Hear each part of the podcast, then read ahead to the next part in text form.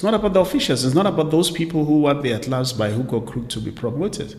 It's not about that. It's not about. Now you can imagine a young boy uh, who's got so much talent, uh, who in his mind, uh, remember, a lot of young boys, they get exposed to football firstly uh, just by playing there, but they get exposed to professional football firstly by watching on television.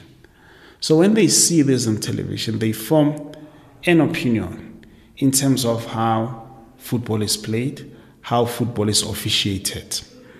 Now they know what a referee ought to do and behave like. Now they see that we've got Davili there, this is how he plays, and this is how uh, Thulaganyo must officiate in that game. Now we find ourselves in a situation where these boys they go, they play, they work very hard uh, throughout the, the week. Come the weekend, the match has already been decided. And these are some of the things that I said everybody must sit down around the table and we must find a lasting solution to say, how do we, not tomorrow, by the way. Yesterday we were supposed to sit down and do that.